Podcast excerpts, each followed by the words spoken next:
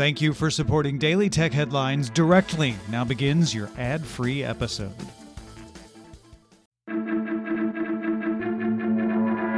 These are the Daily Tech headlines for Thursday, May 17th, 2018.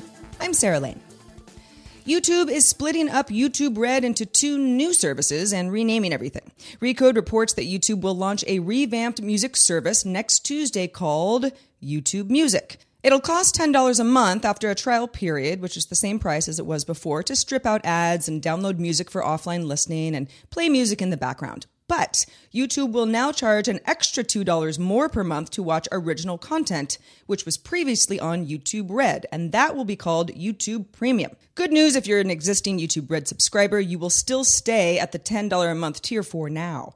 YouTube Music will also replace Google Play Music eventually. A lot of naming to do.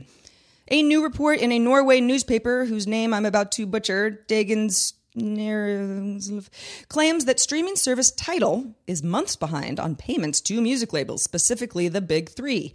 Last December, a separate report from the same newspaper said that Tidal was running out of money and had as little as a six month runway left. In a statement to The Verge, a Tidal spokesperson said, quote, We've experienced negative stories about Tidal since its inception.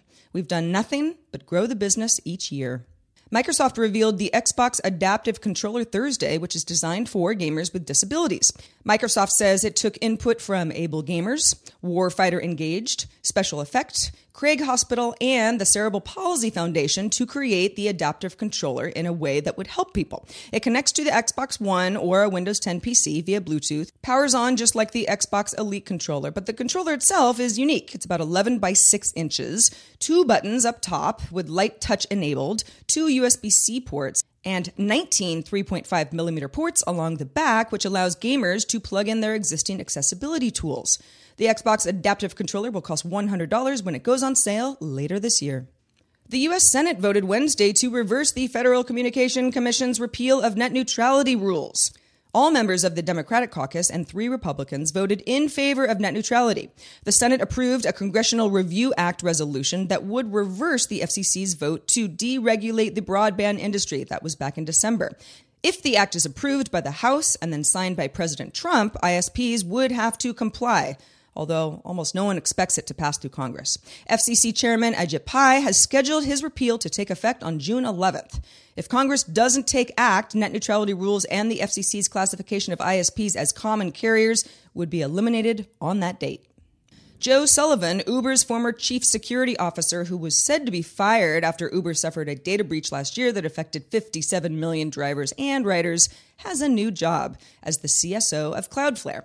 Cloudflare's technology speeds up and protects websites from outside attacks. The company's CEO Matthew Prince told Bloomberg last year that the company was aiming for a mid 2018 IPO. Google's AI powered voice assistant Duplex, that the company showed off at I/O, is raising a few questions. Namely, was this live demo, which demonstrated Duplex calling a business and scheduling an appointment, really a live demo? Or something pre recorded or otherwise staged. Axios asked Google for the business name used in the demo, which wasn't disclosed at the time on stage, and a Google spokesperson declined. More to come on that. And finally, Mobileye, which is Intel's autonomous driving unit based in Israel, has signed a contract to supply 8 million cars to a European automaker, a company official told Reuters, although the automaker itself was not disclosed, nor was the price of the deal.